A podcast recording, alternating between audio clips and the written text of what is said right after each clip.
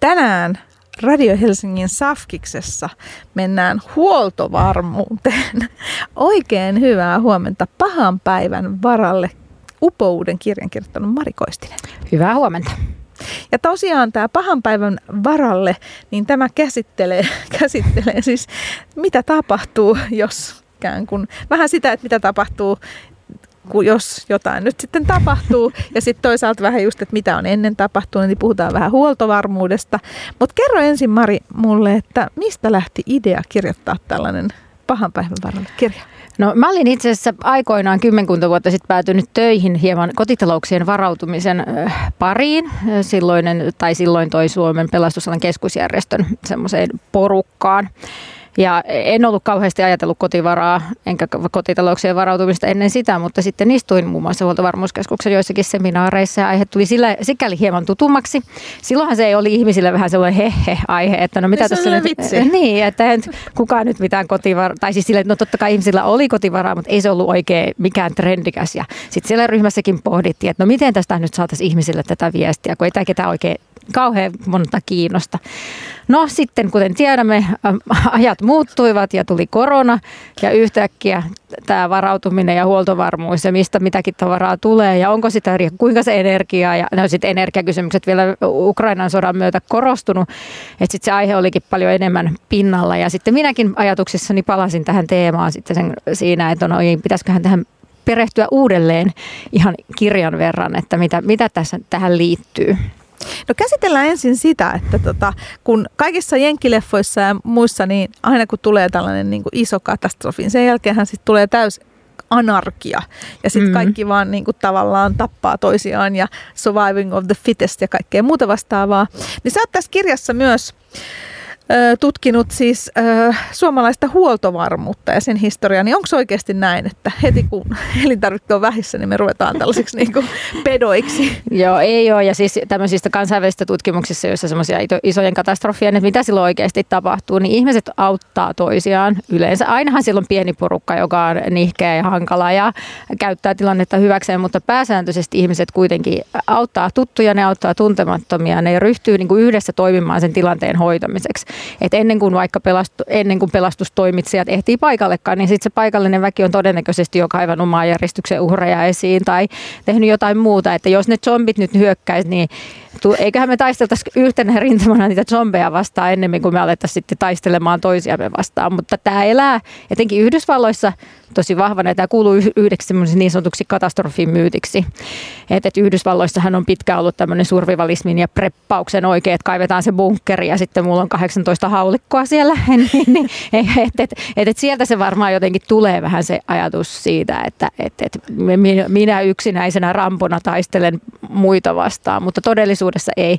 Ja ne ihmiset ja sosiaaliset verkostot on ihan super tärkeitä sit siinä niin kuin sen varautumisen kannalta, joka mun mielestä ei ehkä aina tule niin kuin esiin tässä, kun puhutaan siitä varautumisesta, että miten tärkeitä ne muut ihmiset voikin ja niin kuin tulisikin olla. Että se yksi niin kuin tärkeä tekijä siinä varautumisessa olisi tuntea naapureita ehkä tai olla semmoisia läheisiä ihmisiä, muuten, joiden kanssa sitten, jos eihän sen pahan päivän tarvi olla kauhean kummonen, että sä sairastut vaikka, että onko sulla, tai niin kuin sä kerroit tuossa ennen kuin tämä lähetys alkoi, että sulla oli käsi mennyt aikoinaan rikki, mm. tosi pahasti rikki ja oikein pääse liikkumaan mihinkään, onko joku muu, joka voi hoitaa sulle yksinkertaisen kauppa-asian, käydä apteekissa tai jotakin muuta niin se on jo niin kuin varautumista, että sulla on ihmisiä, jotka auttaa sinua silloin, kun sä tarvit apua.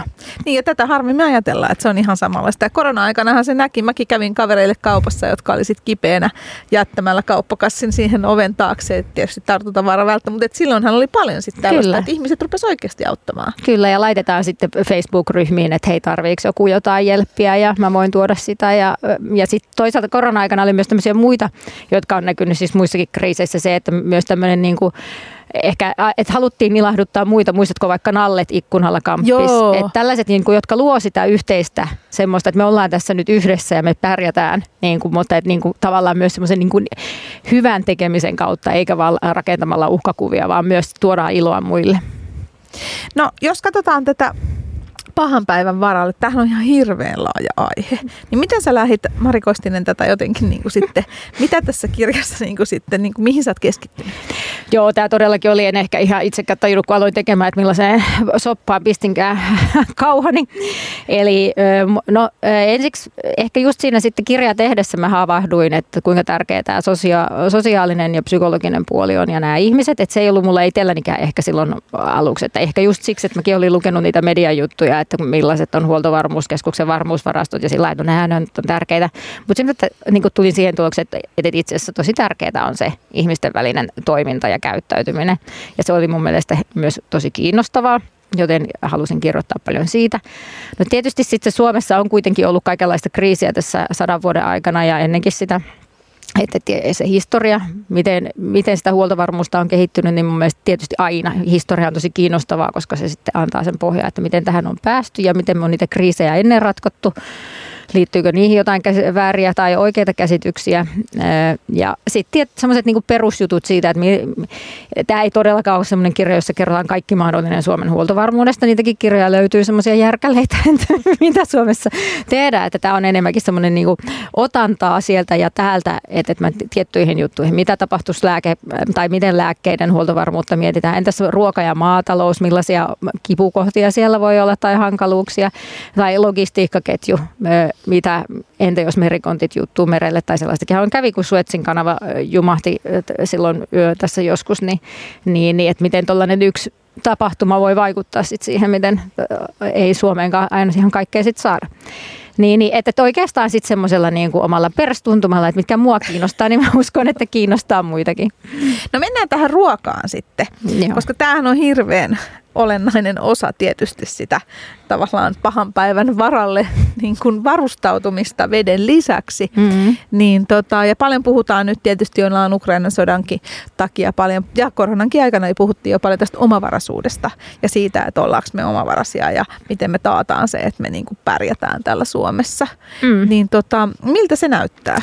Niin, Suomessahan on totuttu sanomaan, että me ollaan ruoan suhteen elintar- äh, elintarvikeomavaraisia, mutta sehän ei ole koko totuus, koska niin kuin me sitten kun on tullut nämä energiaongelmat ja muut on havaittukin, että me ollaan tosi riippuvaisia tuontienergiasta että, ja myös maatalous on tosi riippuvaista pol- polttoaineista ja sähköstä ja muusta sellaisesta, joka ei, ei sitten ihan tule kotimaisin voimin.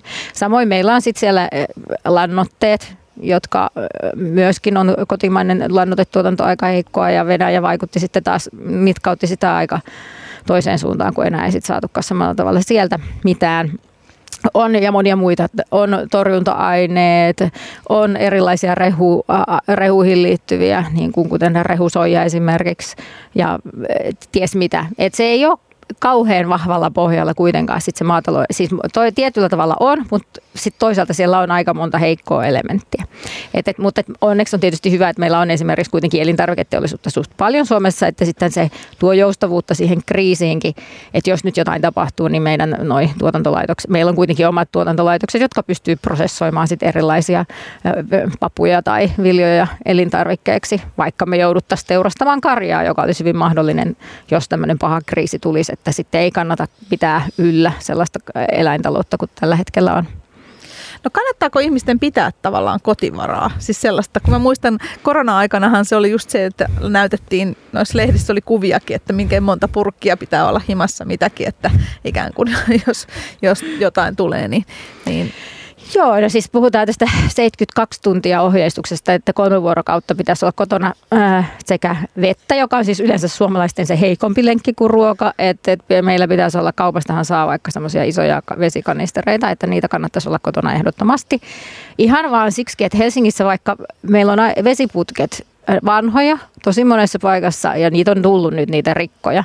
Et e, ihan vaan siksi, että entä jos sä et saa, kun sulle ei tule kahanasta vettä vaikka vuorokauteen, se on ihan mahdollinen tilanne.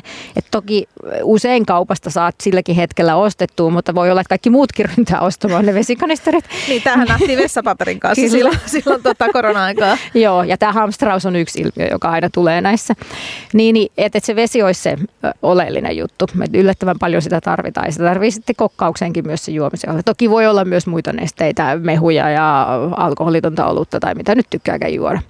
Ja sitten ruoan suhteen, niin tavallaan ei ole mitään semmoista survivan laatikkoa, ei ole tarpeen niin kuin kasata, että tähän nyt sitten, täällä nyt löytyy sitten, jos joku hetki tulee, niin säilykkeitä, vaan enemmän ajatus siitä, että sulla on ruokakaapeissa sellaisia elintarvikkeita, joita sä syöt muutenkin, ja sitten sä käytät niitä pois, ja sitten sulla pysyy aina siellä sitten suunnilleen. Et kyllähän nyt yksi ihminen nyt ei ihan hirveästi sitä ruokaa kuitenkaan kolmeksi päiväksi tarvii, ja sitten jos tykkää, niin se voi olla, siellä kannattaa olla jotain suklaalevyä ja muuta sellaista, jolla sitten tulee ainakin parempi mielikin, jos on muuten ankeeta, niin saa vähän ja saa energiaa sitten kuitenkin. Et kyllä sitä kannattaa olla, että ihan sillä, että jos on jääkaapissa vaan valo ja ruokakaapissa kaurahiutalle kaksi desiä, niin se ei kauhean pitkälle kanna. Niin ja tässä on nyt hyvä tavallaan puhua Mari Koistinen myös just tästä henkisestä puolesta, että kun puhutaan tällaisista erilaisista kriiseistä ja nythän koronahan oli sellainen, joka tavallaan niin kuin järisytti meidän perususkoa, mm. ikään kuin se oli ensimmäinen tällainen kriisi, joka kosketti Suomea oikeasti niin kuin täysin. Ja sitten tietysti tämä Ukrainan sota päälle. Niin sehän on myös, jos varaudutaan pahan päivän varalle, niin yksihän on tällainen henkinen jotenkin hyvinvointi. Ehdottomasti. Ja sen takia niitä kriisejä tavallaan, että ei niinku, et, et jotenkin niinku miettiä sitä, että no miten mä toimisin erilaisissa tilanteissa, pienemmässä tai isommassa. Ja että et, et, et sitten jos ne vaan sulkee sillä, että et ei koskaan mitään voi tapahtua, niin sittenhän sä oot täysin valmistautumaton siihen. Ja silloin se voi se henkinen isku olla vielä lujempi. Että et meidän pitää olla semmoista tietynlaista niinku, et, et, ja se, niinku hyvinvointia arjessa niin kyllähän se auttaa sitten siinä kriisissäkin, että et pitää huolta siitä niistä sosiaalisista suhteista, pitää huolta henkisestä mielestään mahdollisuuksien mukaan sekä myös fyysisestä kunnosta, jotka kaikki rakentaa sitä, että kun mulla arjessa on niin paketti kasassa niin sanotusti, niin, niin sitten sit niistä kriiseistäkin kyllä pää, pääsee helpommin ja kestää ne epämukavat fiilikset. Mutta samalla tavalla voihan sitä niin vähän harjoittaakin sitä mieltään, että et, et, et miten sitä sitten reagoi, jos kaupassa kassa eteneekin hitaasti, että alkaako niin kuin korvista savu nousta vai pystyykö mä olemaan sillä nyt mä hengitän, nyt mä otan rauhallisesti ja niin kuin, tämä ei ole mikään niin kuin mega juttu. Että et, et, et vähän niin kuin harjoitella vaikka niissä pienissä tilanteissa sitä itsensä rauhoittamista. Nehän on kaikki tavallaan tällaisia niin kuin, ikään kuin mini-paha päivä päivä. Kyllä. Et miten niihin reagoi, niin kyllä sillä on iso merkitys. No sitten tietysti tässä on myös jonkin verran siis pyöräilystä. Tai tällaisesta niin kuin, mun mielestä tämä on mielenkiintoinen näkökulma tavallaan, että kun puhutaan siitä pahan päivän varalle ja varustautumisesta, niin se, että, että että niin kuin miten sitten ikään kuin se hyvinvointi tällä puolella? Joo, siis ehkä, no tämä on semmoinen ehkä yksi, joka on itseä kiinnostunut, tämä polkupyöräily, liikun itse paljon pyörällä ja sitten ehkä näissä keskusteluissa se on jäänyt tosi vähälle siinä, että no nyt meillähän taas tuossa joukkoliikenteeseen lakko. Lakko on tyypillinen häiriötilanne. Miten pääset liikkumaan, jos olet tottunut menemään joukkoliikenteen avulla? Esimerkiksi niin, niin polkupyörä on silloin yleensä, ainakin nyt sanotaan, että 10 kilometriä nyt peruskuntoinen ihminen pitäisi pystyä suunnilleen pyöräilemään varmaan. Niin, niin kyllä se auttaa sellaista niin kuin yksilötason varautumista, että pyörä ei tarvitse polttoainetta – Sähköpyörä tietysti tarvii vähän energiaa, mutta hyvin vähän ja sehän jo helpottaa paljonkin liikkumista ja sillä voi kuljettaa jo tavaroita. Sitä voi käyttää pelastushenkilökunta myös, että et, ja pyörillä pääsee paikkoihin, joilla ei sitten välttämättä autolla pääsekään. Ja jos liikenne, niin kuin vaikka Helsingissä nyt tulisi valtava sähkökatko, joka sotkee vaikka ratikka- ja metroliikenteen ja se pistää mm, liikennevalot pois päältä, niin liikennehän on aivan jumissa, mutta todennäköisesti polkupyörällä sä pääset niin kuin sieltä puikkelehtimaan ja pyörällä nyt voi sitten oikein pahan kriisitilanteen, jos tulee tarve, niin sillähän nyt voisi lähteä sitten vaikka tuonne maaseudulle sitten pakata tavaraa peräkärryihin. Näin, tämä nyt ei ole mikään todellinen skenaario, mutta niin kuin periaatteessa mahdollinen. Ja pyöräily on tietysti myös siksi, että yksi varautumisessa oleellinen, niin kuin mä tuossa mainitsin, on tämmöinen fyysinen kunnon ylläpito. Siitähän nyt on paljon puhuttu ja todettu sitten se, että, että meillä on niin vähän sitä nykyinen tämä arkinen kulkeminen, että, että esimerkiksi omin voimin, jaloin tai fillarilla niin kuin auttaisi ylläpitämään sitä semmoista arjen, arjen hyvinvointia ja kuntoa, joka sitten, että sitten kun se jos tulee jonkin sortin kriisi, niin sitten itsekin on vähän paremmassa kunnossa. Voi auttaa sekä itseään, mutta voi auttaa myös niitä muita sitten. Jaksaa kantaa niitä kauppakasseja naapurille. Se on ihan totta. Ja tuolla tulikin tavallaan kuulijakin kommentoi, että just tavallaan toi vesikatkot, ne on yllättävän yleisiä. Mm. Että tuollakin on oltu 27 tuntia ilman vettä ja tämä on niinku ihan totta, että sitä ei tule ajatelleeksi ja jotenkin tulee ajatelleeksi, että se vesi, vesi ei niinku säily tai jotenkin se... Niin, se on jännä, että siis se on semmoinen, että ihmiset, siihen on niin tietysti yleensähän sitä tulee, mutta et nyt, mm. nyt meidän vesi, me, meidän, tämä nykyinen järjestelmä on, että se vaatisi aika isoja remontteja siihen nyt niin vähän kaikesta säästetään, niin yllättäen ei ole ehkä vesiputkiakaan pidetty siinä kunnossa, tai että nyt niin on tosi iso korjaustarve ja ihan varmasti tullaan näkemään Helsingissä niitä lisää, että tuolla paukkuu putkia. Niin, niin Kyllä, suosittelen nyt kaikkia ostamaan koti edes kolmen litran vesitönkän. Mielellään viisi litraa per päivä per henkilö, niin se on jo enemmän. Se on aika paljon. Se on paljon, joo. on kolme tuolla. Kyllä. Sitä, no siinä kunto kasvaa, kun kantaa niitä kotiin. se on totta. Hei kerro Mari Koistinen, että kenelle sä suosittelet pahan päivän varalle kirjaa. Tietysti kaikille kaikille, mutta jos nyt niin kuin pitäisi vielä vähän täsmentää. Öö, no mä suosittelen ehkä... Mm, sanotaanko, että tämä, ei ole, tämä on niille semmoisille, että arkiselle eh, perustyypille, että ne, jotka on kiinnostunut niistä survivalismin jutuista, niin tämä ei ole heille, mutta meille kaikille, jotka vähän on mietitty, että mitä ihmettä se huoltovarmuus oikeastaan tarkoittaa ja mitä se varautuminen ja pitäisikö mun tehdä asialle jotain, niin, niin kyllä mä sen tyyppisille itseni kaltaisille tällaisille niin kuin taviksille tätä suosittelen. Siinä kuulitte. Eli upo uusi pahan päivän varalle Mari Koistisen tietokirja, niin löytyykö jo kirjakaupoista? Kyllä löytyy. Ja kuunneltavissa myös äänikirjana. No niin, siitä kuulkaa nyt sitten vähän varautumaan. Ja tämänkin haastikseen voit jälkikäteen kuunnella sitä Radio Helsingin netistä tai appista. Kiitos Mari. Kiitos.